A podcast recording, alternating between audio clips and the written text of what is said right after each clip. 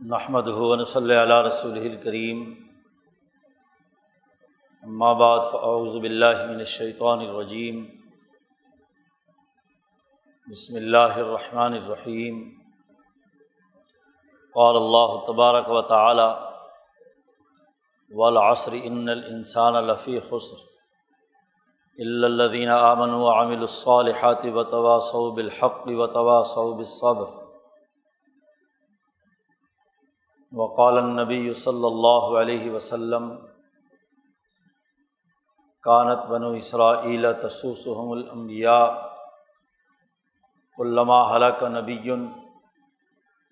خلف نبی آخر. علالہ نبی آبادی سیقون خلفاء فیق سرون وقال النبی صلی اللہ علیہ وسلم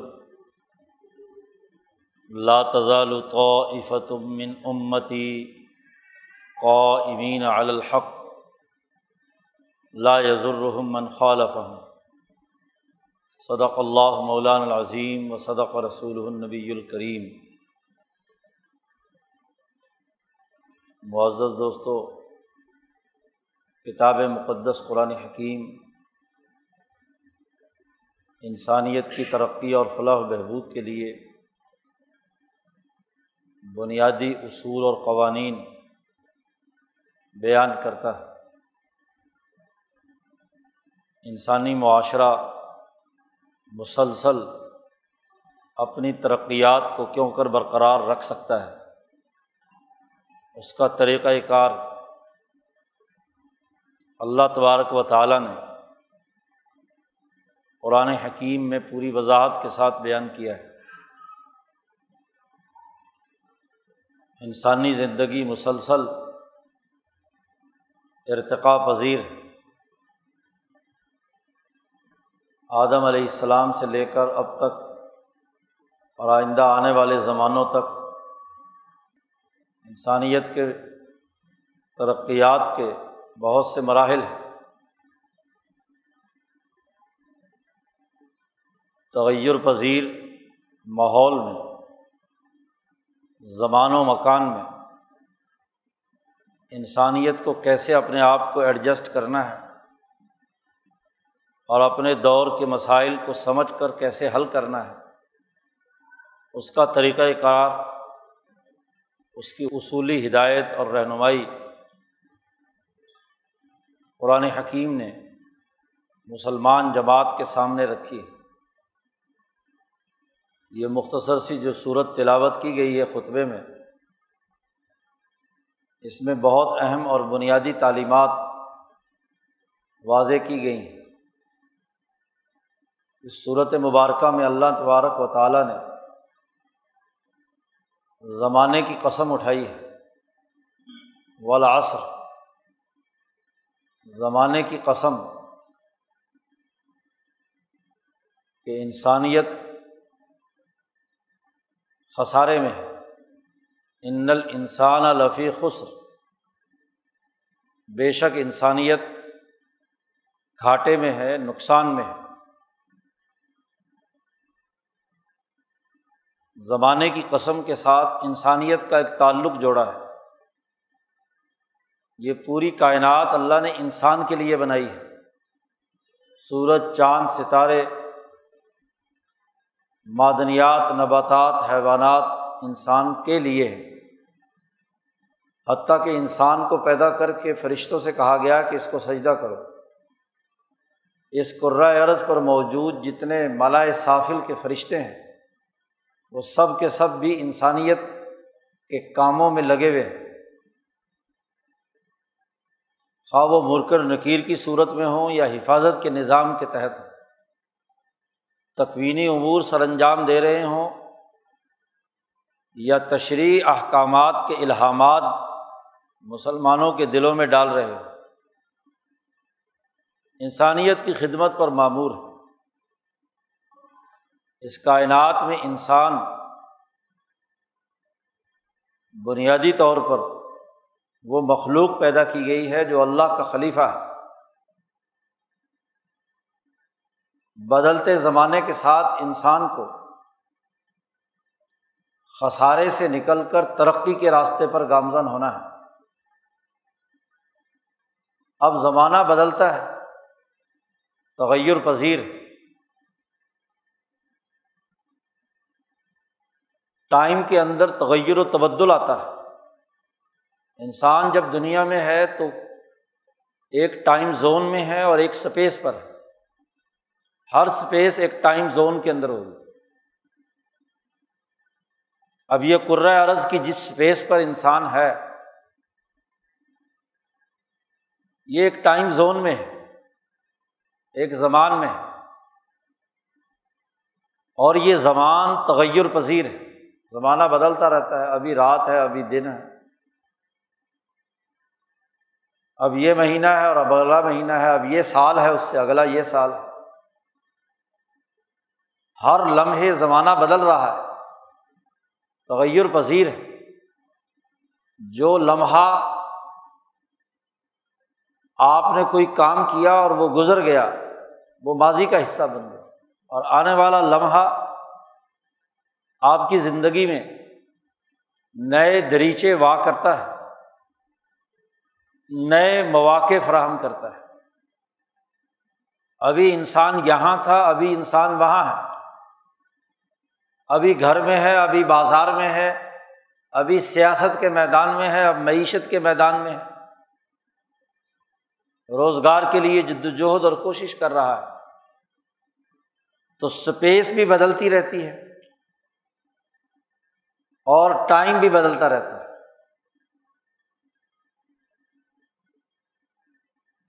اسپیس زیادہ سے زیادہ اتنی بدل سکتی ہے کہ اس عرض پر دوڑ لگائے اور زمین کے مشرق و مغرب، شمال و جنوب میں منتقل ہو جائے، بس۔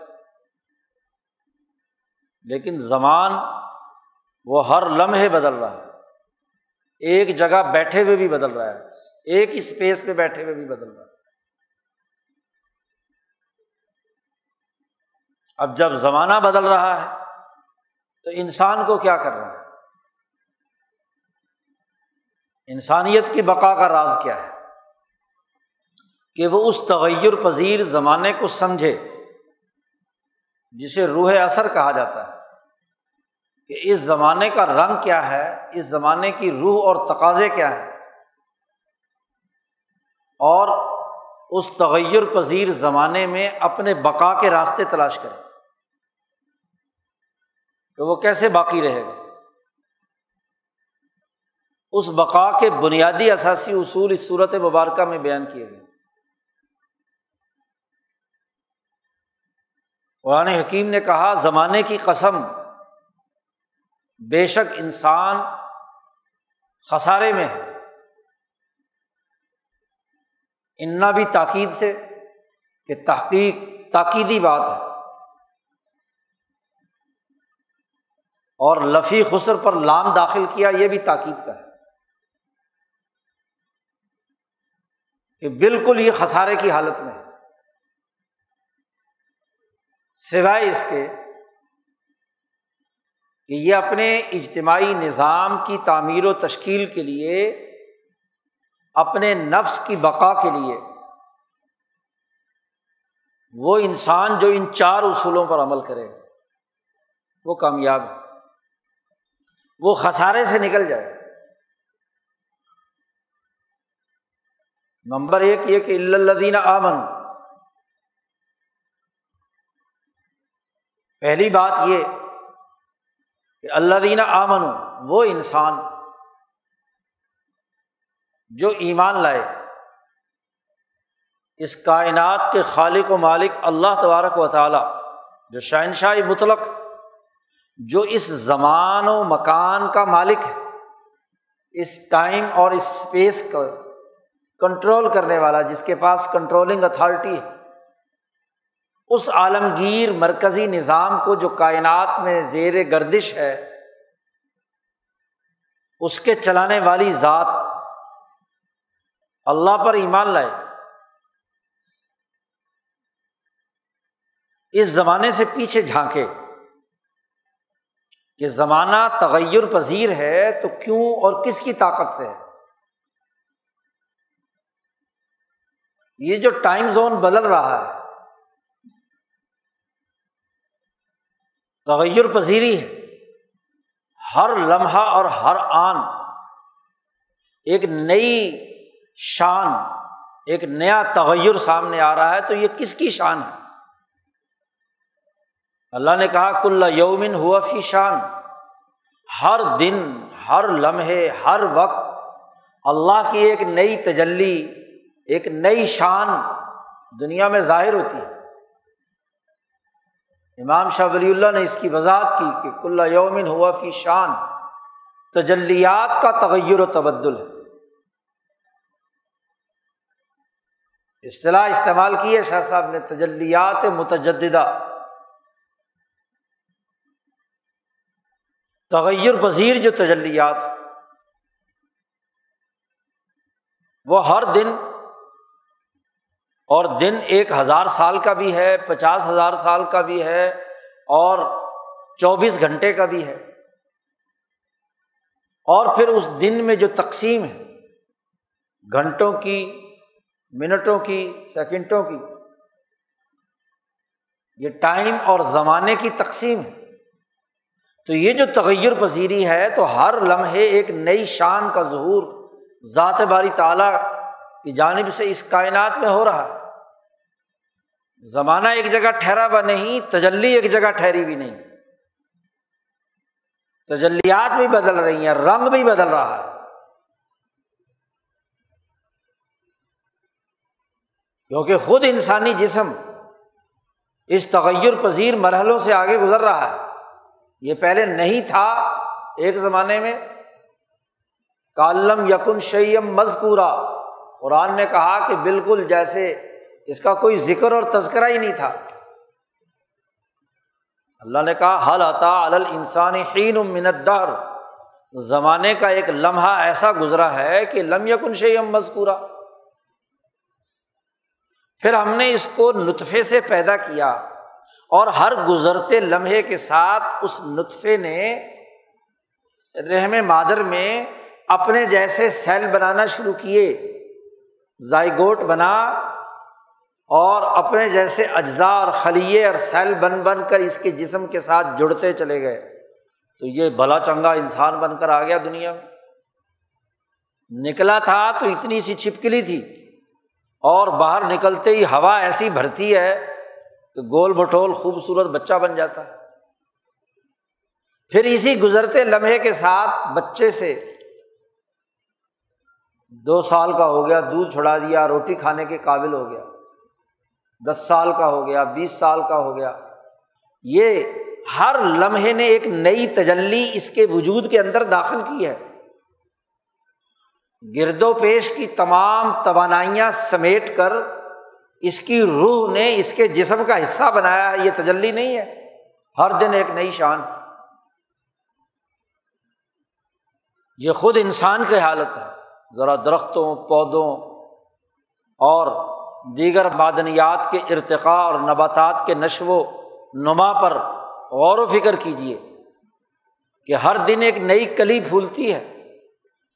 پھول کی ایک نئی کلی کھلتی ہے۔ نیا پتا بنتا ہے۔ تو تغیر پذیر زمانے میں ہر دن ایک نئی شان ظاہر ہو رہی ہے۔ تو کامیابی کا خسارے سے نکلنے کا عمل یہ ہے۔ کہ اس تمام تغیر پذیری عمل میں نباتات، معدنیات، حیوانات، انسان، ان تمام میں اس طاقت اور قوت پر یقین رکھے، ایمان لائے، اس خدا پر، اس ذات باری تعالیٰ پر، جس کی طاقت، قدرت، حکمت، علم کے نتیجے میں یہ سب کچھ تغیر پذیر ہو رہا ہے۔ اور زمانے کے بدلنے سے ہر دم ایک نئی چیز وجود میں آ رہی ہے۔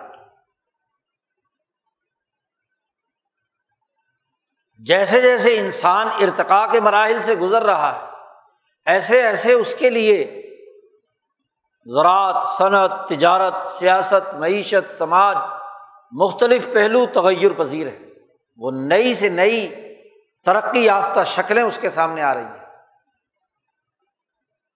چونکہ جیسے جیسے آبادی بڑھے گی، ویسے ویسے روٹی کی ضرورت ہے تو ویسے ویسے معاشی وسائل، زراعت سے تجارت اور تجارت سے صنعت اور صنعت سے آج ڈیجیٹل ایج میں داخل ہو گئے۔ اگر یہ نئی ٹیکنالوجی دریافت نہ ہو تو اتنے سات آٹھ ارب کی آبادی کی روٹی کہاں سے پوری ہوگی؟ پھر تیز رفتار رابطوں کا نظام نہ ہو تو سیاسی نظم و نسق کیسے قائم ہوگا؟ سیاسی تقاضوں کو پورا کرنے کے لیے تو رابطوں کے نظام کی ضرورت ہے۔ افراد کے درمیان تیز تر رابطے ہوں رابطے ہوں۔ نظم مملکت چلانے کے لیے زیادہ سے زیادہ افراد کے بارے میں معلومات ہوں اور ان معلومات کا درست استعمال انسانیت کے لیے کیا جائے۔ تو زمانہ جو ہر دم بدل رہا ہے اور اس میں جتنے تغیرات اور جدتیں پیدا ہو رہی ہیں، اس کے پیچھے ایک طاقت، ذات باری تعالیٰ کی اس پر ایمان لائے۔ اب تغیر پذیر زمانے میں ہر چیز بدل رہی ہے اور اللہ کے حکم سے بدل رہی ہے۔ اب اس چیز کا استعمال انسانیت کے فائدے کے لیے اس تغیر پذیر دنیا کے تمام عصری تقاضے، ان کا استعمال انسانیت کے فائدے کے لیے عمل سالے کے طور پر ہو، تو پھر خسارے سے نکل جائے۔ تمام جدت کاریوں کو سمجھ تو لے، جان لے، رابطے بھی تیز کر لے۔ اور اسی کے ساتھ ساتھ جدید معاشی وسائل بھی سامنے آ جائیں۔ لیکن عمل صالح کے بجائے عمل تالے ہو۔ ان اشیا کا غلط استعمال کیا جائے۔ اس ہر دم بدلتی دنیا سے ذاتی مفادات کشید کرنے کا راستہ اختیار کیا جائے۔ یا انسانیت کی برائی سوچی جائے کہ یہ جو نئی چیز ایجاد ہوئی ہے، اس سے کتنے بندے مارے جا سکتے ہیں، کتنے کے انسانوں کو غلام بنایا جا سکتا ہے۔ کتنی قوموں کو یرغمال رکھا جا سکتا ہے؟ یہ سوچے تو یہ عمل تالے ہے بے شک وہ بظاہر اللہ پر ایمان رکھتا ہے۔ وہ یہودی ہے، عیسائی ہے، ہندو ہے یا منافق مسلمان ہے۔ کلمہ تو پڑھتا ہے خدا کا، کسی رام کا، کسی گاڈ کا۔ لیکن ان تمام زمانے کی تغیر پذیر چیزوں کا استعمال کرتا ہے، عمل کرتا ہے جو سالے نہیں ہے تالے ہے، برا ہے۔ انسانیت کو نقصان پہنچانے والا ہے۔ تو پہلی شرط کے ساتھ دوسری شرط بھی لازمی ہے۔ اس لیے ایمان کے ساتھ عمل سالے ضروری ہے۔ عمل سالے نہیں ہے۔ اور خالی ایمان لیے پھر رہا تو اس ایمان کا تعلق تو زیادہ سے زیادہ اس کے دل کا معاملہ ہوگا، وہ جانے، اللہ جانے، لیکن دنیا میں تو اس کا پتہ چلے گا عمل سے۔ خدا پرستی کا لازمی نتیجہ انسان دوستی کی صورت میں ظاہر ہو، پھر پتہ چلے گا۔ تو تمام تر ترقیات کا استعمال وہ عمل سالے کی صورت میں ہو۔ انسان کا جو عمل بھی ہو اور عمل کا تعلق تمام اشیا کے ساتھ عمل انسان کا انسان سے بھی ہوتا ہے۔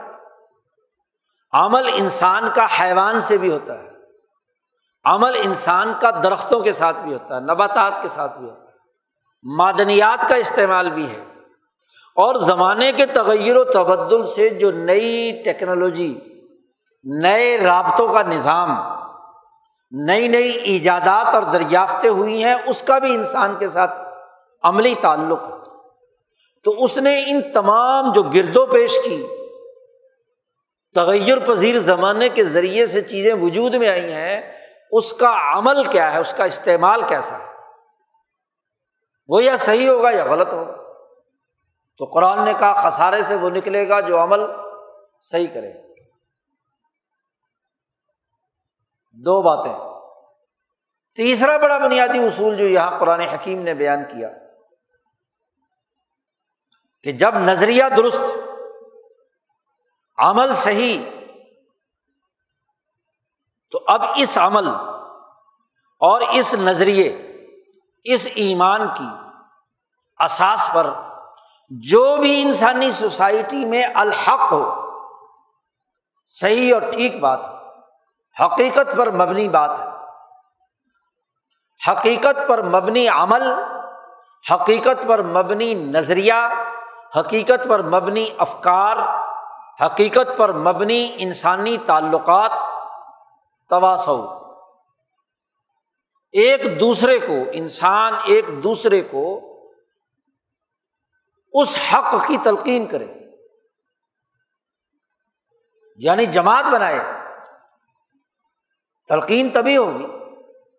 وسیعت انسان اسی کو کرتا ہے جس کے ساتھ ایک دوستانہ تعلق ہوتا ہے۔ تو انسانوں کے ساتھ ایسا دوستانہ تعلق بنانا، ایسی اجتماعیت قائم کرنا، ایسی پارٹی بنانا، ایسا معاشرہ تشکیل دینا کہ جس میں وہ صرف اور صرف حق بات کی تلقین کرے، حق کے لیے وہ جمع ہوں، تنظیم پیدا کریں، اجتماعیت پیدا کریں، یونٹی بنائیں، وحدت پیدا کریں۔ کیونکہ تغیر پذیر زمانے میں انسانیت جیسے جیسے ارتقا کے مراحل طے کرے گی اور رابطوں کا نظام اور معاشی وسائل کا نظام ترقی یافتہ ہوگا، اتنی ہی بڑی تنظیم بھی پیدا ہوگی۔ ایک زمین کے ٹکڑے پہ ایک کاشتکار اور اس کے ساتھ کام کاج کرنے والے، اس کے بیوی، بچے یا جو ساتھ کام کاج میں شریک ہیں، کوئی نوکر، ملازم وغیرہ جو بھی، ان کی ایک چھوٹی سی ٹیم تھی، جو آٹھ، دس، بارہ ایکڑوں کے اوپر اپنے ایک ڈھیلے ڈھالے نظم و نسق کے ساتھ جتنی ضرورت تھی، اس کے مطابق کام کرتے تھے۔ پانی لگانا ہے تو چار پانچ آدمی مل کر پانی لگا لیتے تھے، لیکن پانی ایک جگہ سے لا کر رقبے کے آخر تک لگانا ہے تو سب لوگ اپنے اپنے ڈیوٹیوں پر ہوتے ہیں نا۔ سارے ایک جگہ اکٹھے تو نہیں ہوتے۔ ایک نہر سے جہاں پانی آ رہا ہے، موگا وہاں پر کھڑا ہوتا ہے۔ ایک درمیان میں راؤنڈ کرتا ہے، ایک آگے کیاریوں میں کاٹ کر لگاتا ہے۔ لیکن اکٹھے نہیں ہیں، اپنی اپنی اسپیس پر ہیں، لیکن کام ایک کر رہے ہیں۔ لیکن جیسے ہی اس سے اگلا مرحلہ ہوا، تجارت کی دکان کھلی۔ تاجر ایک جگہ سے مال اٹھاتا ہے، ایک مکان سے ایک جگہ سے دوسری جگہ پر پہنچاتا ہے۔ وہاں اس کی ٹیم ہے، اس کے مطابق کام کرتی ہے۔ کوئی سپلائی ہے کوئی ڈیمانڈ کو پورا کر رہا ہے، کوئی رسد ہے تو کوئی طلب کے لیے کام کر رہا ہے۔ جدید ترقیات پیدا ہوئی، مشین آئی۔ تو مشین میں بھی وہ سب ایک ہی مشین پر، ایک ہی کارخانے، ایک ہی فیکٹری میں، ایک چھت کے نیچے ساتھ ساتھ کھڑے ہو کر اپنے اپنے حصے کا کام کر رہے ہیں۔ ٹیم آگے بڑھ گئی۔ اور اب دور دور بھی بیٹھے ہوں تو کمپیوٹر کے ذریعے سے، رابطوں کے ذریعے سے ایک ٹیم کے تحت کسی پروجیکٹ کو مکمل کرتے ہیں۔ تو یہ جو رابطے ہیں، یہ سچائی پر مبنی ہونے چاہیے، حق پر مبنی ہونے چاہیے۔ نا حق پر نا حق رابطہ ناحق تعلق ناحق تنظیم۔ دو چار پانچ ڈاکو چور جمع ہو کر یا گینگ اور مافیا بنا کر لوٹنے کا پروگرام بنائے تو یہ بھی تو ٹیم ہے۔ یہ تواسو بال باطل ہے۔ یہ تواسو بالحق نہیں۔ سیاست دانوں کا لوٹ خوری کا ایک ٹولہ بن جائے۔ مذہبی طبقوں کا لوٹ خوری کا ایک ٹولہ بن جائے۔ معاشی وسائل کو لوٹنے والے سرمایہ پرستوں کا ایک ٹولہ بن جائے۔ کمیشن مافیا وجود میں آ جائے تو مافیاز بن جائیں اور وہ تواسو بالحق کے مقابلے میں تواسو بالباطل کرے وہ طریقے ڈھونڈے رابطوں کے اس نظام میں کہ کیسے کسی کی ویب سائٹ ہیک کرنی ہے اس کے ڈیٹا کو چرانا ہے، کیسے کسی بینک اکاؤنٹ سے پیسے نکالنے ہیں۔ کیسے انسانیت کو نقصان پہنچانے کے لیے کردار ادا کرنا ہے؟ یہ تواس و بالباطل تو قرآن نے کہا کہ تیسری شرط لازمی ہے خسارے سے نکلنے کے لیے، کہ یہ ایمان لانے والے اور عملے سالے کرنے والے اپنے اپنے کونوں خدروں میں نہ بیٹھے رہیں۔ اگر یہ بیٹھے رہیں گے تو بحثیت مجموعی ال انسان خسارے میں ہوگا۔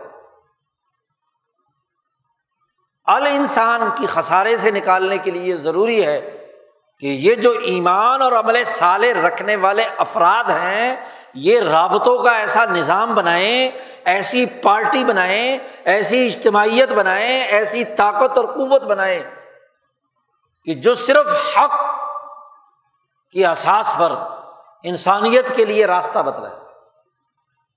جس کی اعلیٰ ترین مثال صحابہ اکرام رضوان اللہ مجمعین کی ہے۔ کہ تواسو بالحق پر یہ ایمان اور عمل سالے والے لوگ ایک جگہ پر جمع ہوتے ہیں۔ حق کی تلقین۔ اور پھر اس تغیر پذیر زمانے میں جب یہ تین باتیں کسی جماعت کے اندر آتی ہیں، تو ضرور انسان جو خسارے والے ہیں، باطل ہے ظالم ہے متکبر ہے وہ جو مافیاز بنے ہوئے ہیں، ان کے مفادات پر زد پڑے گی۔ وہ اس جماعت کے لیے مشکلات کھڑی کریں گے۔ آزمایا جائے گا۔ تو چوتھا اصول، کہ ہر مشکل معاملے میں صبر و استقامت کی تلقین کریں۔ اشتعال میں نہ آئے صبر۔ اور صبر کے بارے میں کئی دفعہ ذکر ہو چکا کہ اس کے تین پہلو ہیں کہ اپنے اس عمل صالح، اپنے اس ایمان اور اس تواسی بالحق پر جم جائے، ڈٹ جائے، رک جائے، بس۔ اس سے آگے پیچھے منرف نہ ہو۔ خواہ اس پر مالی مفادات کا لالچ دیا جائے یا کوئی اذیت اور تکلیف اس پر مسلط کی جائے تو صبر الطاعت صبر المصائب اور صبر عن المعاصی، نافرمانیوں سے رکنا تعات پر جماؤ اختیار کرنا اور جو بھی اس کے اوپر لالچ اور دباؤ ڈال کر نظریے سے انحراف کی دعوت دے، اس کا انکار کر دے تو یہ صبر و استقامت جو اختیار کرتی ہے جماعت، وہ خسارے سے نکل جاتی چار باتیں کہیں گی یہ اصول انقلاب ہے۔ زمانے سے تبدیلی آ رہی ہے۔ اور ہر تبدیلی اور تغیر پذیر حالت میں ان اصولوں کو مضبوطی سے پکڑے۔ انقلاب پذیر دنیا میں کامیابی کا راستہ دکھا دیا چار اصول زمانے کی قسم اٹھا کر۔ عصری تقاضوں کو سمجھ کر۔ اصول یہی رہیں گے۔ لیکن زمانے کے عصری تقاضے سامنے رکھنے۔ یہ اصولی اور کلی بات سمجھ کر۔ آج ذرا ہمیں اپنے گربان میں جھانکنا ہے کہ کیا ان اصولوں کی روشنی میں آج ہم خسارے کی حالت میں ہیں یا خسارے سے نکل کر ترقی کے راستے پر گامزن ہو دیکھنے بات یہ سچی ایمان والی جماعت جو عمل صالح اور تواسی بالحق کی اثاث پر صبر و استقامت کے ساتھ جد وجہد اور کوشش کرتی ہے۔ وہ ہمیشہ انسانیت کو بدلتے دور کے تقاضوں کے مطابق خسارے سے نکالنے کے لیے کردار ادا کرتی ہے۔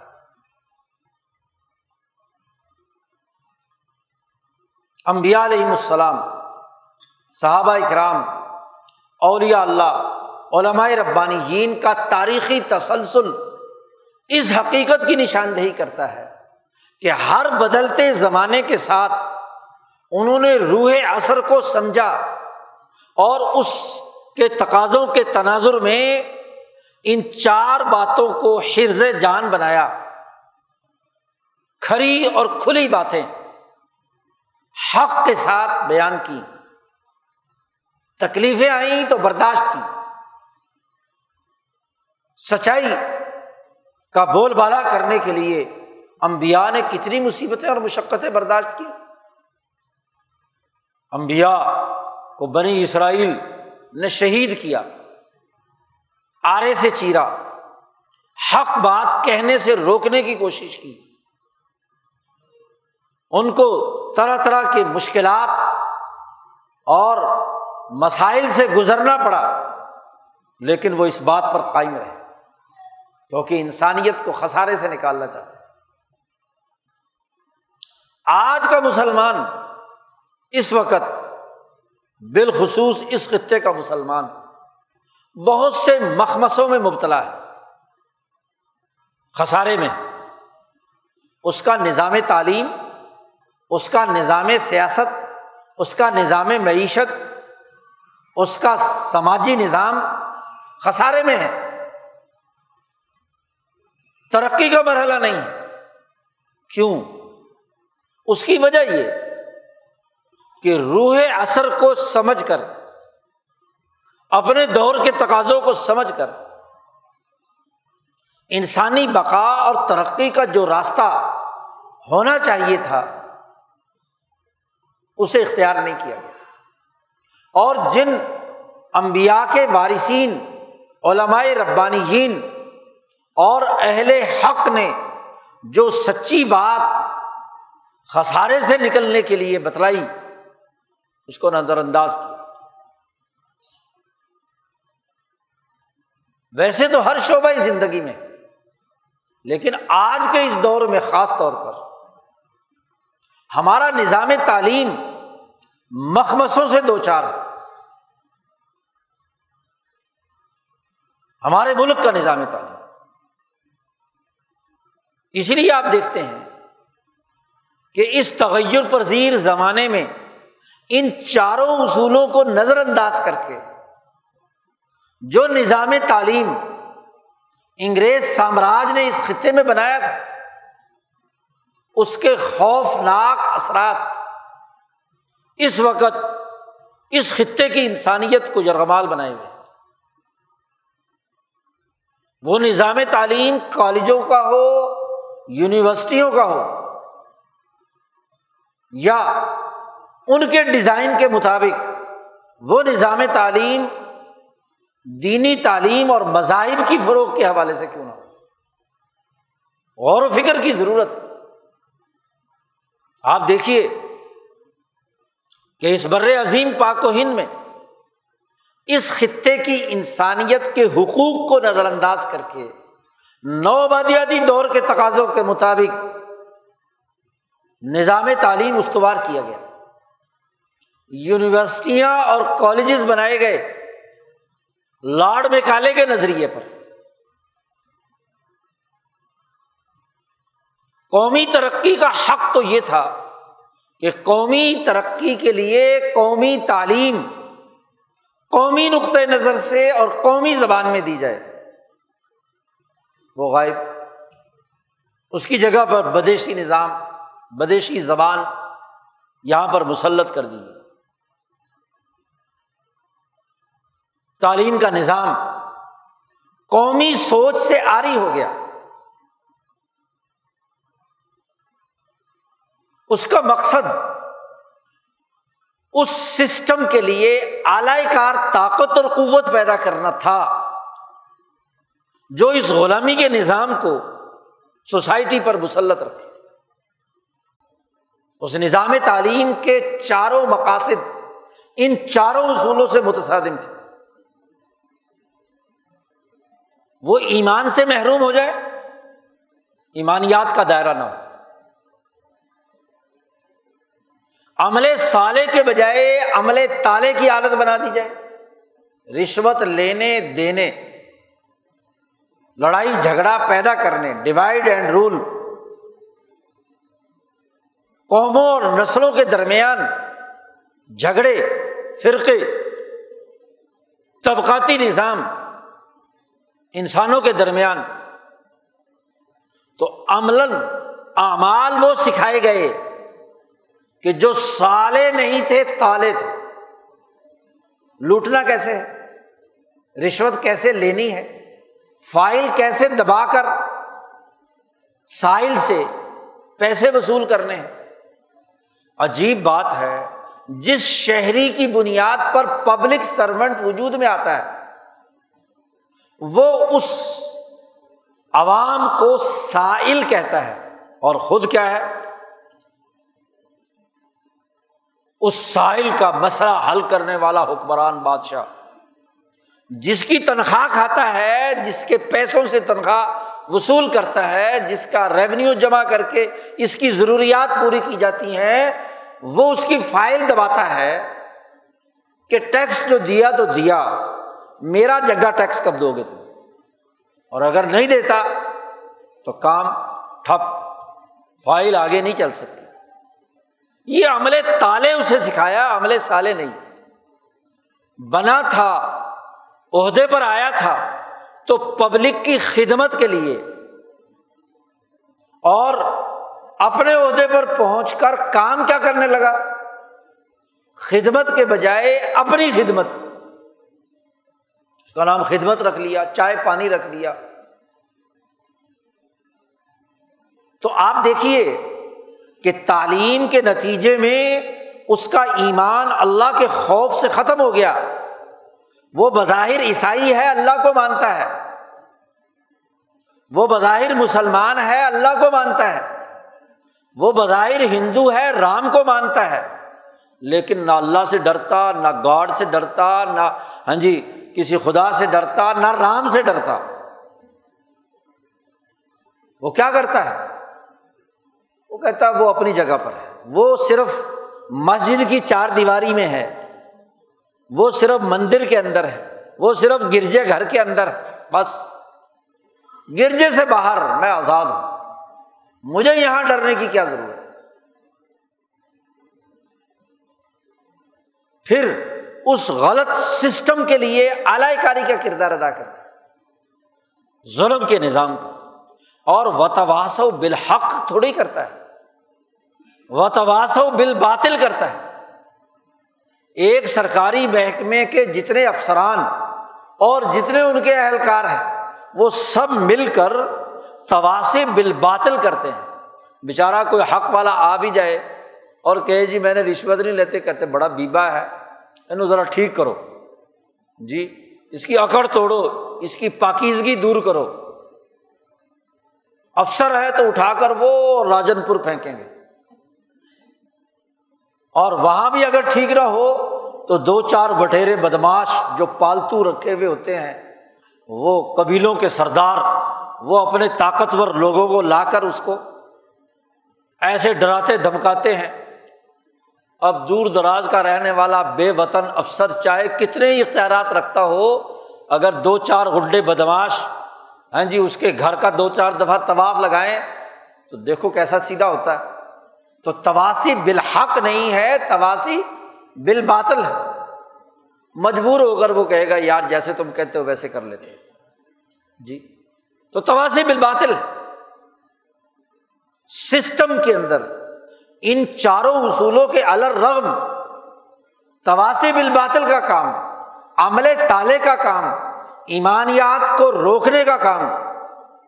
آدمی کا جس پر یقین اور ایمان ہوتا ہے، تو وہ تو ہر حالت میں تنہائی ہو یا ظاہر ہو، خرید و فروخت ہو یا لین دین ہو، اس پر یقین ہے تو اسے پتا ہے کہ یہاں مجھے خدا دیکھ رہا ہے۔ اور اگر خرید و فروخت، رشوت، لین دین کے وقت اسے پتا ہے کہ اللہ میاں نہیں دیکھ رہا۔ تو ایمان کس بات کا؟ صرف مسجد تک ہے۔ لمبی داڑھی ہے۔ حاجی صاحب تصویر گھماتے ہیں۔ ویسے لوٹ مار کے اندر۔ بلکہ اب تو رشوت کے نئے نئے طریقے مذہبی بڑی بڑی لمبیاں ڈاڑیاں رکھنے والے، ٹوپیاں اور جبے کبے پہننے والے نئے نئے طریقے سے بتواسی بل باطل کرتے ہیں۔ ظاہر کہیں گے بڑا شریف افسر ہے جو کچھ نہیں لیتا۔ لیکن جب لیتا ہے تو ایسے چور راستے سے اور دگنا تگنا لیتا ہے کیونکہ درمیان کے بھی تو چھپانے کے لیے بھی تو پیسے چاہیے نا۔ اور وہ تواس صبر صبر کا تو نام ہی کوئی نہیں۔ جب تواسی بالحق نہیں ہے تواسی بال باطل ہے۔ تو صبر کا جو اصل مطلب تھا۔ جی کہ وہ نیکی کی باتوں پر جماؤ، اس کے بجائے تواسو بصبر اس ظلم، اس زیادتی کے نظام پر جماؤ کی وسیعت کی جاتی ہے۔ وہی وسیعت جیسے ابو جہل وغیرہ نے ابو طالب سے کی تھی آخری وقت میں۔ نبی اکرم صلی اللہ علیہ وسلم نے کہا چہرجان میرے کان میں کلمہ پڑھ دو، میں اللہ کے سامنے گواہی تو دے دوں۔ تو وہ سات تلقین کر رہے ہیں۔ وہ ابو طالب، دیکھنا، مرتے وقت جو ہے بتیجے کا کلمہ نہ پڑھ لینا۔ اپنی بات پر ڈٹے رہنا۔ جو پہلے چلا آ رہا تھا باؤ اجداد کا سلسلہ۔ تو مرتے دم تک رشوت خور افسران، لوٹ مار کرنے والے کہتے ہیں، دسنا نہیں کسی نے نہ اس سے توبہ طائب ہونا۔ تو آپ دیکھیے کہ چاروں اصولوں کے الرغم یہاں نظام بنایا گیا۔ اس نظام تعلیم کے ذریعے سے جو نظام تعلیم انگریز سامراج نے اٹھارہ سو پینتیس میں یہاں استوار کیا تھا۔ نو بدیاتی دور کے تقاضوں کے مطابق۔ اب اس غلط نظام کے مقابلے میں ان چاروں اصولوں پر تعلیم و تربیت کا نظام اس خطے کے علماء اور اہل حق نے بنایا۔ سعید الطائفہ حضرت حاجی امداد اللہ مہاجر بکی رحمۃ اللہ علیہ کی سرپرستی میں حجت الاسلام مولانا محمد قاسم نانوتوی، امام ربانی قطب سمدانی مولانا رشید احمد گنگوئی رحمۃ اللہ علیہ نے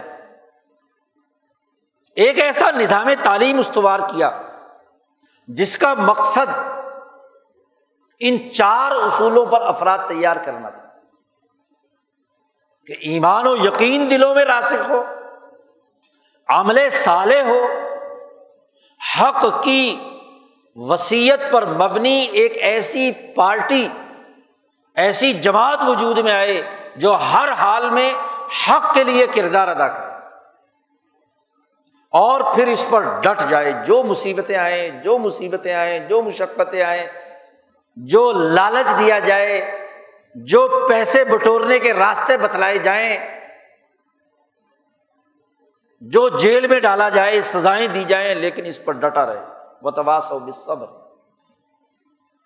مدارس کے بانی اس بر عظیم پاک و ہند میں سب سے پہلا مدرسہ بنانے والے، اس اصول پر مولانا محمد قاسم ننوتوی اٹھارہ سو سڑسٹھ۔ کہ یہ چار اصول اس پر افراد سازی، جماعت سازی اور انسانیت کو اس خسارے کے نظام سے نکالنے کے لیے جد وجہد اور کوشش، آزادی اور حریت کا راستہ۔ اس لیے حضرت شیخ الہند فرماتے ہیں کہ حضرت الاستاذ نے یہ دارالعلوم اس لیے بنایا تھا کہ اٹھارہ سو ستاون کی ناکامی کے بعد نوبادیاتی دور کا جو تسلط اس بر عظیم پاک و ہند پہ ہوا، تو انسانوں کو اس سے آزادی دلانے کے لیے افراد تیار کرنے کا مرکز بنایا تھا۔ صرف رسمی طور پر کتابیں پڑھانا یہ مقصد نہیں تھا۔ ان کتابوں اور ان تعلیمات سے ایسا نظام بنانا مطلوب تھا کہ جو اس انقلابی اصولوں پر کام کرنے والی جماعت تیار کرے، رجال کار، اس کے لیے تخت ہو یا تختہ ہو، کچھ بھی ہو جائے۔ اس کے لیے یہ دارالعلوم بنایا تھا۔ مدارس دینیا کا بنیادی مقصد اور ہدف۔ ان بزرگوں نے طے کیا۔ اسی لیے آٹھ بنیادی اثاثی اصول مدارس کے نظم و نسق کو چلانے کے لیے، انتظامی امور کو چلانے کے لیے، حضرت نونوتوی رحمۃ اللہ علیہ نے مرتب کیے اور درس و تدریس کے لیے بھی آٹھ اصول متعین کیے۔ تعلیم ان اصولوں پر ہوگی اور اس کا انتظامی ڈھانچہ ان اصولوں پر ہوگا۔ روح اثر کو سمجھا، عصری تقاضا سمجھا، زمانے کے تغیر و تبدل کے نتیجے میں آج اگر مسلمانوں کی سیاست ختم ہو گئی، حکومت ختم ہو گئی، نظام ختم ہو گیا، تعلیم پر ڈاکہ پڑ گیا، سرکاری تعلیمی ادارے بنا کر دین سے کاٹنے کا نظام بنایا جا رہا ہے، انسانیت سے کاٹنے کا نظام بنایا جا رہا ہے۔ اس کے لیے شیخ حضرت مولانا محمد قاسم نانوتوی نے اس عصری تقاضے کو سمجھ کر ان چار اصولوں کی اثاث پر انسانیت کو خسارے سے نکالنے کے لیے یہ نظام بنایا تھا۔ ورنہ اس سے پہلے دنیا بھر میں تعلیمی اداروں کا نظام حکومتوں کی زیر سرپرستی تھی، حکومت کی ذمہ داری تھی کہ وہ تعلیم گاہ بنائے، تعلیم پر وسائل خرچ کرے اور اہل علم کا کام تھا کہ وہ اپنی علمی توانائیاں اس نظام تعلیم کے لیے وقف کرے اور ان کی معاشی کفالت یہاں کا نظام کرے حکومت کرے لیکن اٹھارہ سو ستاون کے بعد نوبادیاتی دور کی تعلیم کے لیے تو سرکار کے خزانے کھل رہے ہیں، بلکہ وہ تعلیم جو یورپین لوگوں کے لیے بھی نہیں ہے، وہ ہندوستانیوں کے لیے لازمی قرار دے دی گئی اندازہ لگائیے کہ وہ جن لوگوں کی اپنی زبان انگریزی، ان کے لیے انگریزی ادب، انگریزی لٹریچر پر سب سے پہلے تعلیم و تربیت کا نظام اٹھارہ سو پچانوے میں بنتا ہے۔ اور ہندوستانیوں کے لیے اٹھارہ سو پینتیس میں انگریزی ادب پڑھنا لازمی قرار دے یعنی جو تعلیم وہ اپنے آکسفورڈ کے طالب علم کو نہیں دے رہے، وہ اس کے لیے سرکاری خزانے سے وسائل دے کر آپ جن کی زبان ہندی ہے، اردو ہے، پنجابی ہے، پشتو ہے، سندھی ہے، بنگالی ہے، بہاری ہے، مراٹھی ہے، آپ کے لیے لازمی ہے کہ آپ انگریزی ادب بھی سیکھیں۔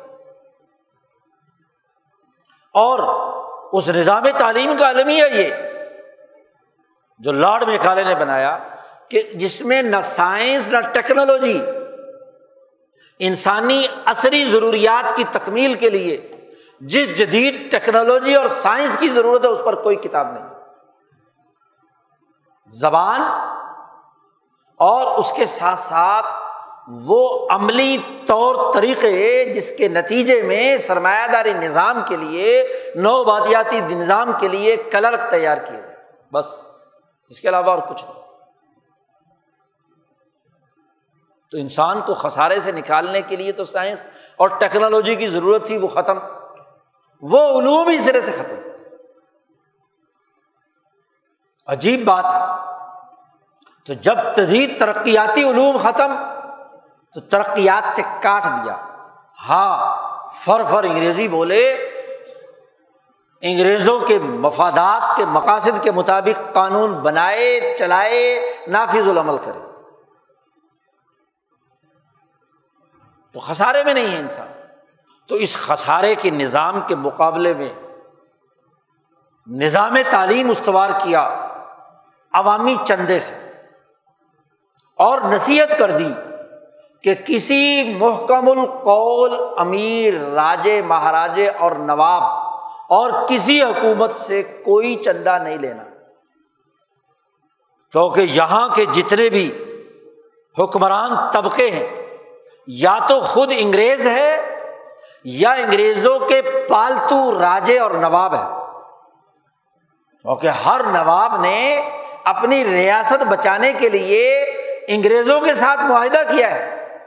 ایک انگریز ریزیڈنٹ مجسٹریٹ اس کی ریاست میں بیٹھتا ہے۔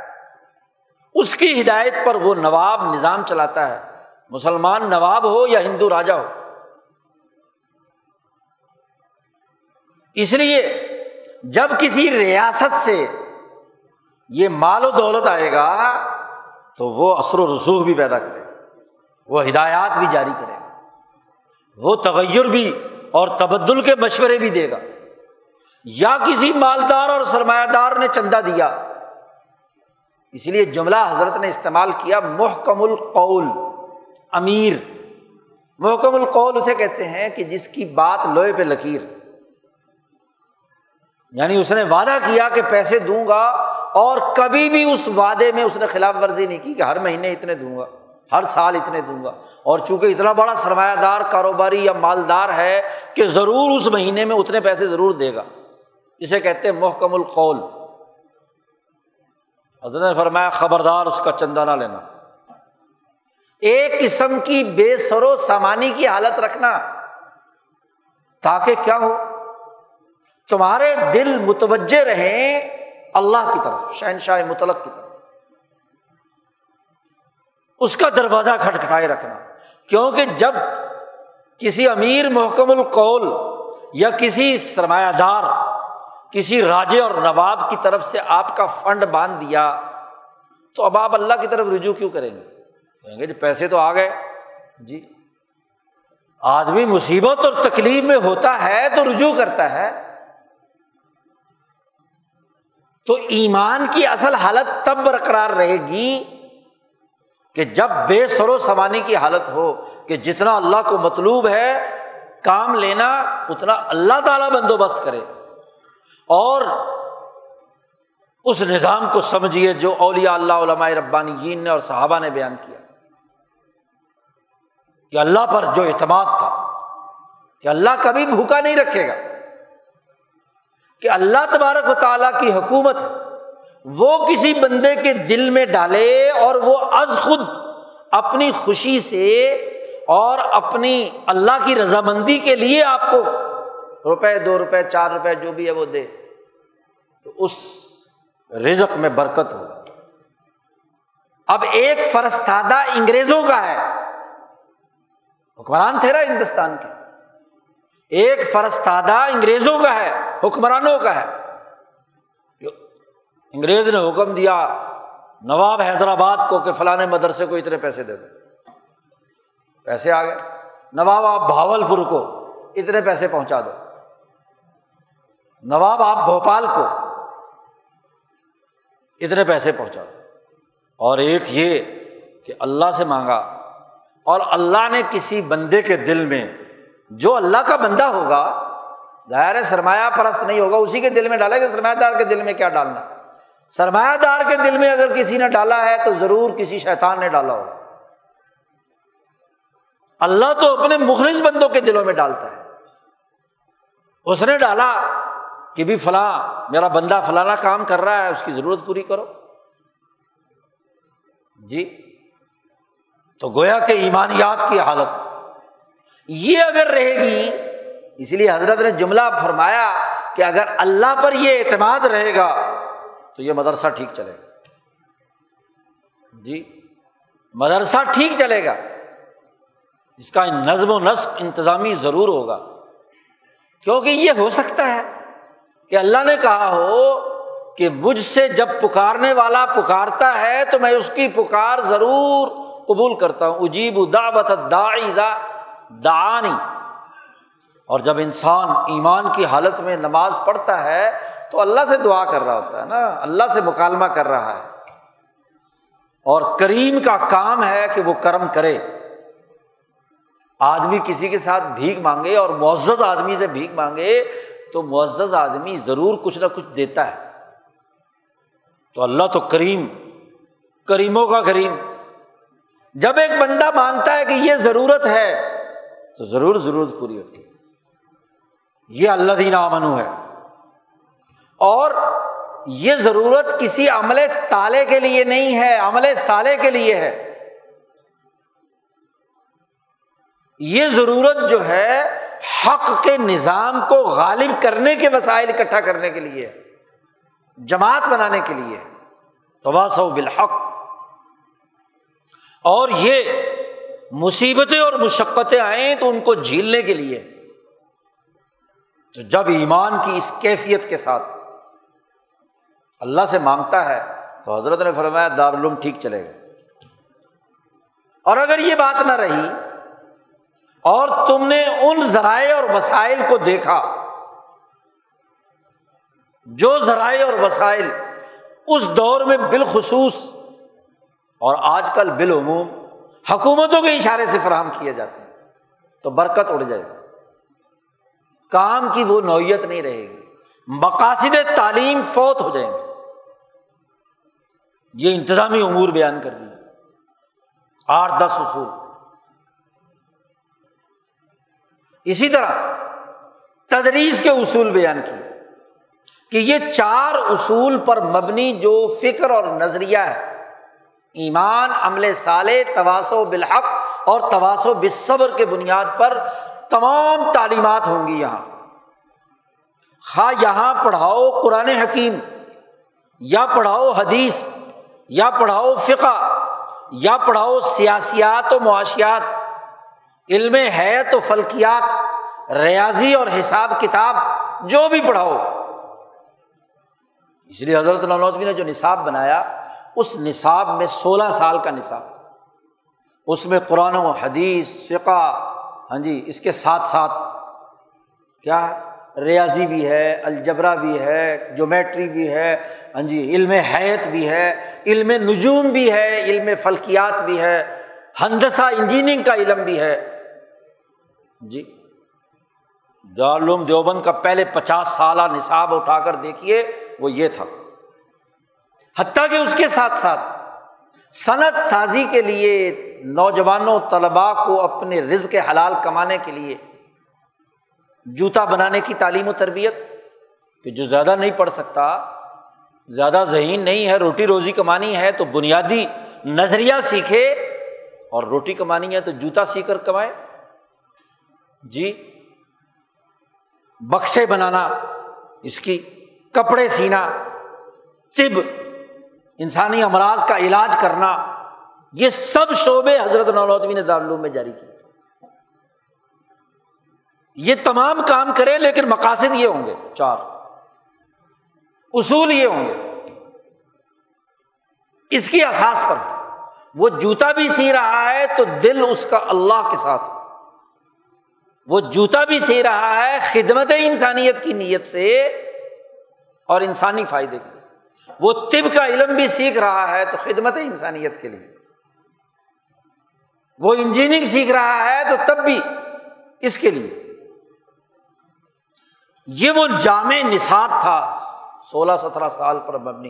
اس زمانے میں جتنی طبیعت، جتنی فلکیات، جتنی چیزیں آئی تھیں وہ تمام کی تمام پڑھائی جاتی تھی۔ نصاب اس لیے وہ انگریز جاسوس، جس کو گورنر یو پی نے جاسوسی کے لیے بھیجا تھا، وہ جب دارالعلوم میں آیا، تو اس نے جو خط اپنے دوست کو لندن میں لکھا، اس نے کہا، میں حیران رہ گیا کہ ایک معمولی سے مدرسے میں ایک اندھا دوسرے اندھے کو مخروتی شکل اس کی ہاتھ پر سمجھا رہا ہے۔ علم الحیت اور اشکال، جس کا فلکیات سے اور علم نجوم سے تعلق ہے۔ اور اس پر جب میں نے استاذ کا لیکچر سنا تو مجھے پسینہ آ گیا کہ آکسفورڈ میں وہ پروفیسر مجھے یاد آ گیا جو اس علم پر لیکچر دے رہا تھا۔ اس سے زیادہ جامع اور زیادہ بہتر لیکچر یہ پروفیسر دے رہا تھا۔ اور پھر کہا کہ مجھے حیرانی ہوتی ہے کہ آکسفورڈ کا جو تعلیمی خرچہ ہے وہ کیا ہے؟ اور اتنے طالب علموں پر میں نے رجسٹر چیک کیا طلبا کی استعداد دیکھی، اتنے طالب علم فارغ ہوئے اور کل جو آمد و خرچ کا حساب ہے، وہ بہت معمولی سا ہے۔ اتنے تھوڑے سے پیسوں سے اتنا زیادہ افراد کی تعلیم دے دینا، اس سے بڑھ کر اور کمال کی بات کیا ہوگی؟ یہ وہ ڈسپلن یہ وہ نظم تھا جو ان ٹاٹ پر بیٹھنے والے علماء نے اس مدرسے کا نظام کو استوار کیا۔ زمانہ بدلتا ہے۔ اس دارالعلوم کے تربیت یافتہ افراد کی تعداد بڑھتی ہے تو اگلے دور کا رنگ سامنے آتا ہے۔ انگریز سامراج کا تسلط بڑھ رہا ہے۔ تو شیخ الہند مولانا محمود حسن اپنے استاد کے نظریے پر اس طلبا کی اجتماعیت کو ایک تنظیمی شکل میں ڈھالتے ہیں۔ انجمن ثمرات التربیت۔ اور جب اس سے بھی بڑھ کر تقاضا بنتا ہے، تو جبیت الانصار، امام انقلاب مولانا عبید اللہ سندھی کو سندھ سے بلا کر اگلے درجے کی اجتماعیت، کہ دارالعلوم تو یہ کام کرے۔ اور جو دارالعلوم سے تعلیم حاصل کر کے باہر چلے گئے ہیں اور اپنے اپنی جگہ پر ایمان، عمل سال تواسو بالحق اور تواسو بصبر کا کام کر رہے ہیں، ان کو ایک نیٹ ورک میں لایا جائے، ان کی ایک اجتماعیت بنائی جائے۔ تو دارالعلوم کے فضلاء کی ایک اجتماعیت جمیعت الانصار کے ماتحت بنائی اور اس روح اثر کو سمجھ کر اس دور کے تقاضوں کے مطابق حکمت عملی بنائی گئی۔ کہ اعلیٰ ترین علمی صلاحیتوں کو حاصل کرنے کے لیے امام شاہ ولی اللہ دہلوی کی کتابیں بطور فکر کے اور اس دور میں جو عقلی گمراہیاں پیدا کی جا رہی ہیں، ان عقلی گمراہیوں کا مقابلہ کرنے کے لیے شاہ ولی اللہ کی عقلیت حجت الاسلام مولانا محمد قاسم کا وہ انداز و اسلوب جو انہوں نے عیسائی مشنری اداروں کے مقابلے میں عقلی اصولوں پر اور نقلی اصولوں پر اور کشفی اصولوں پر متعین کیا تھا، اس کو سامنے رکھا۔ شاہ اسماعیل شہید نے جو عقل، نقل اور کشف کی بنیاد پر علوم کے انبار لگائے تھے، اس کا فہم پیدا کیا تھا۔ اگلے درجے کی تربیت دی اور پھر اس ولی اللہ فکر کی احساس پر جو جدید علوم دریافت ہو چکے ہیں، ان کو جذب کر کے ایمان، عمل سالے تواسو بالحق اور تواسو بصبر کی بنیاد پر منظم کیا جائے۔ اگلے دور کے چیلنجز پورے کیے جائیں۔ یہ وہ بنیادی تبدیلی تھی جو شیخ الہند رحمۃ اللہ علیہ نے کی۔ آج کچھ نئے مدارس کے بورڈ بنانے والے کہتے ہیں کہ شیخ الہند نے ہاں جی علی گڑھ اور دیوبند کے درمیان اتحاد قائم کیا تھا۔ کیا کبھی غور و فکر کیا کہ اس اتحاد کے مقاصد کیا تھے؟ شیخ الہند نے اسی چیز کو سمجھا۔ کیا حضرت شیخ الہند نے اس کے لیے جو خطاب کیا جامعہ ملیہ کے آغاز میں، فرمایا کہ ہمارے کالجوں سے اس ظلم کے، غلامی کے نظام کے افراد تیار کرنے کا عمل نہیں ہونا چاہیے۔ غلامی کے اعلی کار افراد تیار کرنے کے بجائے ہمیں پرتبہ اور غرناتا کی یونیورسٹیوں سے نکلنے والے وہ الاظم لوگ چاہیے جو حریت فکر کی بنیاد پر اپنا قومی نظام بنا حضرت نے فرمایا، تعلیم ہر قوم کی ضرورت ہے، لیکن اس تعلیم میں غلامی کے اس نظام نے جو زہر بھر دیا ہے تو زہر اس تعلیم کے ساتھ ملا کر جو کالج اور یونیورسٹی بنائی جا رہی ہے۔ اس کے لیے ضروری ہے کہ ایک ایسا بھبکا لگایا جائے کہ جس سے وہ زہر دور کر کے جو خالص اس تعلیم کا فائدہ اور نچوڑ ہے، وہ انسانیت کے لیے مہیا کیا جائے۔ ببکا جانتے کسے کہتے ہیں؟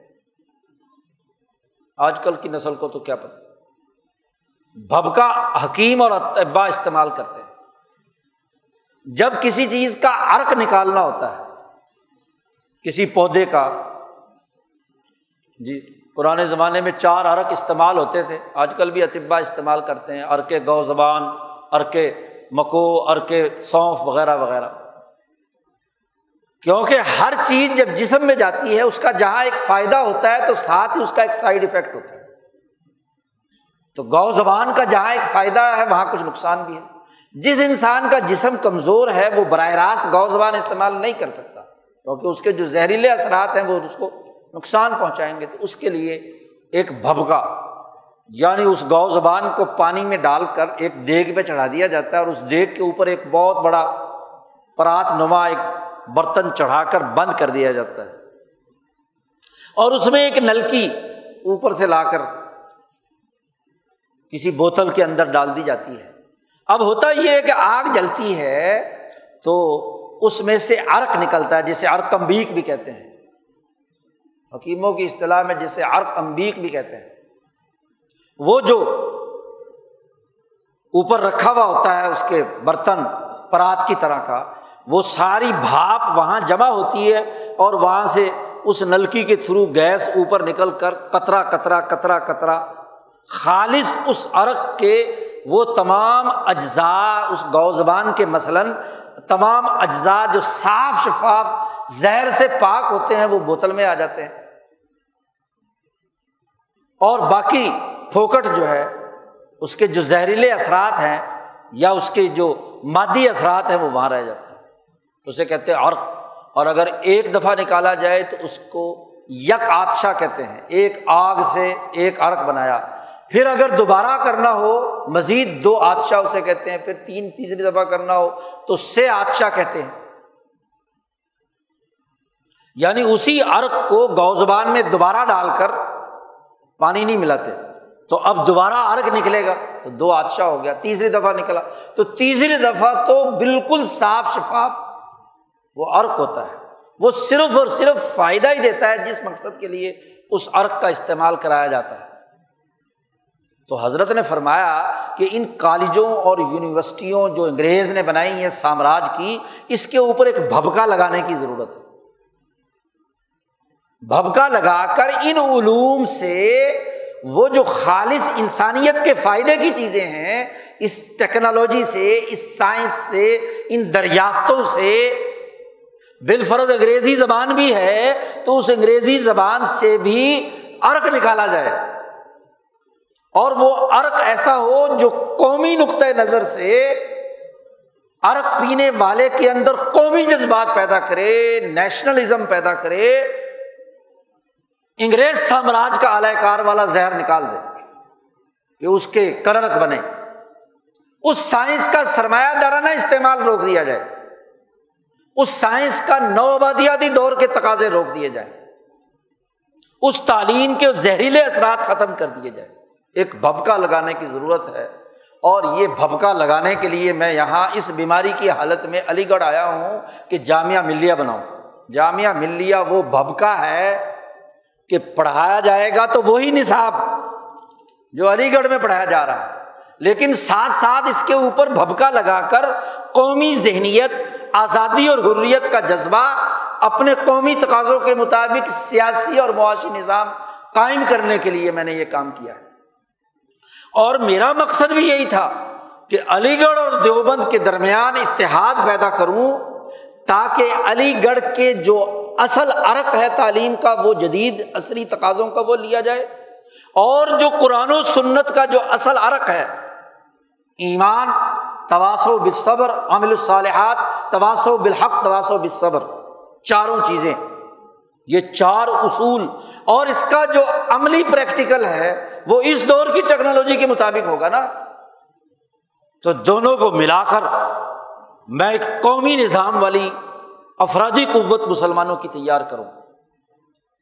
یہ ہے شیخ الہند کا ہدف، جو عدم تشدد کے اصول پر ایسی منظم جماعت بنائے کہ جو ان دونوں کو سامنے رکھ کر کردار ادا کرے۔ اسی لیے حضرت الجمیت انصار کے تحت علی گڑھ کے دس طالب علموں کو دعوت دی کہ وہ آئیں دیوبند میں تعلیم حاصل کریں۔ ان کا وظیفہ علی گڑھ کے معیار کے مطابق رکھا۔ اور مدرسے کے دس طالب علم بھیجے علی گڑھ۔ خاص طور پر مولانا محمد قاسم ننوتوی رحمۃ اللہ علیہ کے داماد اور بھانجے مولانا عبداللہ انصاری، بلکہ سر سید کے زمانے میں سر سید نے درخواست کی تھی۔ مولانا محمد قاسم ننوتوی رحمۃ اللہ علیہ سے کہ کو بندہ دو جو دینیات اور اسلامیات کو صحیح نظریے پر پڑھائے۔ تو شعبہ اسلامیات اور دینیات جو بنایا گیا علی گڑھ میں، اس کے سربراہ یہ مولانا عبداللہ صاحب دارالعلوم دیوبند کے فاضل، حضرت ننوتوی کے داماد اور بھانجے بھی۔ جن کے بیٹے مولانا محمد میاں انصاری جو افغانستان میں اور تحریک ریشم رومال میں جنہوں نے کردار ادا کیا، یہ مولانا عبداللہ انصاری کے بیٹے ہیں۔ تو یہ وہاں بھیجے اور مولانا محمد میاں اسی لیے دونوں علوم کے حامل تھے۔ تو یہ بھبکا لگانے کا مقصد تھا، یہ مقصد تھا شیخ الہند کا۔ اور اس مقصد کو حضرت شیخ الہند کے دو شاگردوں نے سمجھا۔ حضرت شیخ الہند کی جماعت کے رکن رکین امام انقلاب مولانا عبید اللہ سندھی رحمۃ اللہ علیہ۔ مولانا سندھی فرماتے ہیں کہ حضرت شیخ الہند نے اپنے آخری خطبات میں جو باتیں کہی ہیں ان اشارات پر میں نے اپنا پروگرام بنایا۔ یہ جو میں پروگرام لے کر آیا ہوں جلاوطری کے بعد حجاز سے واپس آ کر امام شاہ ولی اللہ دہلوی کی فکر کی احساس پر افرادی قوت تیار کرنے کا وہ دراصل حضرت شیخ الند کے اشارات، یہی اشارات کہ بھبکے کا مطلب سمجھے کہ کالج اور یونیورسٹی کے نوجوان کو اور مدرسے اور مسجد کے نوجوان کو ایک جگہ جمع کر کے وہ انقلابی فکر دیا جائے، جس سے وہ سامراجی نظام تعلیم، نظام سیاست، نظام معیشت کے مقابلے میں افرادی قوت تیار کرے۔ اور اسی کو سمجھا شیخ الاسلام مولانا سید حسین احمد مدنی رحمۃ اللہ علیہ۔ حضرت مولانا مدنی رحمۃ اللہ علیہ نے ایک نصاب جاری کیا تھا مدارس کے لیے۔ جس کو نصاب مدنی کہتے ہیں۔ جس میں حضرت نے مدارس کی تعلیم کی تمام چیزیں، جو بنیادی علوم ہے اور اسی کے ساتھ ساتھ جدید تمام علوم، تاریخ، سیاست، معیشت، جغرافیہ وغیرہ وغیرہ۔ اور جو سائنسی معلومات اور اس کے بنیادی امور ہیں، مدارس کے لیے ایک بڑا جامع نصاب بنایا کہ اب علماء اس اصول پر تیار ہونے چاہیے آپ دیکھیے، ذرا اندازہ لگائیے کہ ان حضرات نے آج سے سو سال پہلے یہ بات کہی، اپنے دور کے عصری تقاضے کو سمجھا اور مدارس کے نظام کو اگلے مرحلے میں انگریز سامراج کے مقابلے پر آزادی اور حریت کے لیے تیار کرنے والے رجال کار کا نظم و نسق قائم کیا۔ ذرا اندازہ لگاؤ کہ اس وقت ان حضرات کے، ان افکار کے دشمن کون تھے؟ جب حضرت نے یہ تقریر کی ہے شیخ الہند نے، اور اس کی احساس پر ترک موالات کا نظریہ دیا کہ انگریز سامراج سے عدم تعاون کیا جائے۔ تحریک خلافت یعنی اسلام کی حکومت قائم کرنے کے نظریے اور سوچ کو یہاں پھیلایا۔ تو کون کون لوگ تھے جنہوں نے شیخ الہند کے اس فتوے کے خلاف فتوے دیے؟ دارالعلوم دیوبند کی اس ترقی یافتہ تعلیمی نظام کے خلاف کنہوں نے وہ حرکتیں کی تھی ذرا تاریخ میں اپنے چارپائی کے نیچے ڈنڈا پھیر کر دیکھو۔ کون کون لوگ تھے جنہوں نے انگریزوں کی حمایت پہ فتوا دیا؟ کیونکہ جنہوں نے کھری کھری باتیں وضاحت کے ساتھ اس زمانے میں بتا دی تھی۔ جی حضرت مدنی رحمۃ اللہ علیہ، وہی باتیں ذرا نرمی کے ساتھ بیان کرتے تھے اور حضرت سندھی نے سختی کے ساتھ بیان کی۔ اس کو تو تم قبول نہ کرو۔ لیکن حضرت شیخ الہند، جن کے نام پر جلسے جلوس کرتے ہو، جن کے نام پر تم نے مدرسے بنا رکھے ہیں، حضرت مدنی جن کے نام پر تم نے مدرسے بنا رکھے ہیں، ان کے مقاصد سمجھو۔ ذرا نقش حیات تو پڑھو شب حضرت مدنی کی۔ نصاب مدنی یاد آ گیا ہے۔ اس نصاب مدنی میں جو سیاست پڑھا رہے ہیں، جو تاریخ پڑھا رہے ہیں، جو جدید علوم پڑھا رہے ہیں، اس کے مقاصد کیا بیان کر رہے ہیں؟ فرماتے ہیں کہ شیخ الہند تاریخ پر جغرافیے پر، سیاست پر ایسی نظر رکھتے تھے کہ پوری دنیا کا جغرافیہ حضرت کی ہتھیلی پر ہوتا تھا۔ کسی ملک کے بارے میں پوچھا جاتا تو ملک کا جغرافیہ اس کا محل وقوع، اس کا سیاسی نظام، اس کا معاشی نظام گھنٹوں تقریر کرتے تھے شیخ الم یہ معلومات تھی اور تم جغرافیہ پڑھتے ہو؟ اول میں تو جغرافیہ پڑھتے نہیں، اب تو کالجوں اسکولوں سے نکال دیا۔ چلے جائے کہ مدرسوں میں ہو۔ اور تم تاریخ پڑھتے ہو۔ تو انگریز سامراج کی پیدا کردہ جنگوں کے لیے تائید پیدا کرنے کے لیے۔ جی فساد کے لیے جہاد کے نام پر فساد مچانے کے لیے تاریخیں لکھتے ہو، اشتعال انگیزی پیدا کرتے ہو، تم جدید علوم پڑھاتے ہو عصری تقاضوں کے مطابق، تو انہیں عدالتوں کے کلرک بنانے کے لیے، اسی سسٹم کی بیوروکریسی میں داخل کرنے کے لیے کیا فرق ہے؟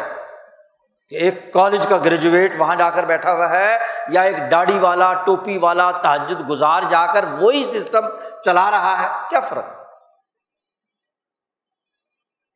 بلکہ مذہب کا نمائندہ جب ظلم کے سسٹم میں اعلی کاری کا کردار ادا کرے گا تو اس پر لانت ڈبل ہے۔ اور یہ جانتے بوجھتے ہوئے وہاں کام کر رہا ہے۔ تو سو سال پہلے جو عصری تقاضوں کے مطابق شیخ الہند نے، حضرت مدنی نے اس سچے کے اولیاء اللہ نے کام کیا تھا۔ سو سال کی رجت پسندی اور خسارے کی پوری تاریخ اٹھا کر آج آپس میں جھگڑ رہے ہیں۔ قدیم وفاق والے کہتے ہیں، نہیں جی ہماری چودراہٹ کو آپ نے نقصان پہنچایا ہے۔ جدید کہتے ہیں، نہیں نہیں، ہمارے کوئی نقصان نہیں پہنچایا۔ ہم تمہیں بھی سپورٹ کریں گے، جدید بھی کام کریں گے۔ ہم جدید تقاضوں کو پورا کرنے کے لیے یہ کام کیا ہے کہ تاکہ زیادہ سے زیادہ افراد سسٹم کا حصہ بنے۔ اس مقصد کے لیے مدرسہ تھا۔ پھر کیا ضرورت ہے پرائیویٹ ادارے بنانے کی؟ سرکار کے حوالے کرو۔ جی یہ لوگوں کی زکوٰۃ، صدقات اکٹھی کر کے نظام بنانا اور چلانا، اس کی کیا ضرورت ہے؟ تو اصل بنیادی چیز عصری تقاضوں کو سمجھنا ہے۔ اور جو یہاں اصول بتلائے گئے ہیں، اس نظریے پر، اس انقلابی نظریے پر افراد تیار کر رہے ہیں، تعلیم جو مرضی حاصل کرو۔ اس کے ساتھ اس کا کوئی تعلق نہیں ہے۔ مذہبی، غیر مذہبی کے نام پر یہ جو بندر بانٹ کی ہوئی ہے، اس کو ختم ہونا چاہیے۔ ایک نظام تعلیم ہو جس میں دین بھی پڑھایا جائے اور جدید تمام عصری علوم بھی پڑھائے جائے۔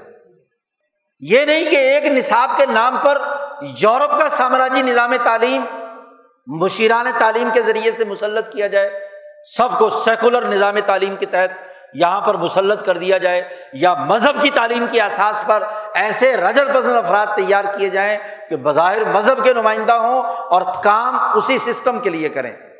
اس سے نجات حاصل کرنے کی ضرورت جب ریاست اسلام کے نام پر بنی ہے تو اسلام کی تعلیم، قرآن کی، حدیث کی، فقہ کی، سیرت کی، تاریخ کی، سیاست کی، معیشت کی باقی جتنے فنی علوم ہیں، ان تمام کی تعلیم ہر طالب علم کو اپنے اپنے مزاج کے مطابق پڑھانا ضروری ہے۔ ایک حد تک سب اس تعلیم سے گزرے نظریہ یہ ہو کہ اللہ دین آمن و عامل الصالحات و تباس سو بالحق و تباس سو بصبر اس کے بعد ٹھیک ہے کوئی انجینئر بنتا ہے، کوئی ڈاکٹر بنتا ہے، کوئی قرآن اور حدیث کا عالم مفصر اور محدث بنتا ہے، کوئی فقی بنتا ہے، اپنے اپنے تقاضوں کے مطابق ہو، لیکن دینی تعلیم کی اساس پر تمام علوم مرتب ہونے چاہیے۔ یہاں الٹا معاملہ ہے کہ حکومت ایک طرف مدرسوں کے وفاق بنا رہی ہے اور دوسری طرف عیسائیوں کی بنیاد پر جی نصاب تعلیم میں انجینئرنگ میں کوئی آیت استعمال نہیں ہونی چاہیے، کوئی حدیث نہیں استعمال ہونی چاہیے۔ میڈیکل طب میں اگر کوئی طب نبوی سے بنیادی امور ہے، وہ نہیں آنے چاہیے۔ صرف اسلامیات میں اسلام آنا چاہیے۔ اس کے سرکولر جاری کر رہی ہے۔ یہ وہ ظلم ہے اس سسٹم کا جس کو سمجھنے کی ضرورت ہے۔ اور وہ دینی نظام قومی شعور، آزادی اور حریت اور انسانی حقوق کے مطابق بنانے کی ضرورت ہے۔ یہ الگ الگ ہاں جی اس طرح کے جال بنانا جس سے پھانسنے کے نئے نئے طریقے اختیار کیے جائیں۔ تو یہ اس سسٹم کی سب سے بڑی خرابی ہے۔ سسٹم کا ظلم ہے۔ چاہے وہ قدیم وفاق کو لوری دینے والے ہوں یا جدید وفاقوں کو مرتب کر کے ان سے اپنے مقاصد پورے کرنے والے ہوں، وہ اس سسٹم کے لیے کردار ادا کر رہے ہیں۔ جب تک یہ شعور نہیں پیدا ہوگا کہ آزادی اور حریت کی بنیاد پر دین کا اپنا قومی نظام ہماری ریاست کی شناخت بنے اس وقت تک ترقی اور کامیابی کا راستہ آگے نہیں بڑھ سکتا، خسارے سے نہیں نکل سکتے۔ کیونکہ دو بات ہے۔ ریاست اسلامی جمہوریہ پاکستان، نظام سرمایہ داری کا، نظام سود خوری کا، نظام لوٹ کھسوٹ کا، نظام رشوت کا، نظام جھوٹ کا تو منافقت ہے نا۔ تو ان انسان الفی خسر۔ انسان خسارے میں قرآن دو ٹوک بات کرتا ہے۔ اللہ تعالیٰ ہمیں قرآن حکیم کو سمجھنے اور قرآن حکیم کو سمجھنے والے سچے اولیاء اللہ علماء ربانی حضرت شیخ الہند وغیرہ، ان بزرگوں اور اولیاء اللہ کی بات کو درست نظر میں سمجھنے کی توفیق عطا فرمائے۔ وہ آخر داوانہ الحمد للہ رب العالمین۔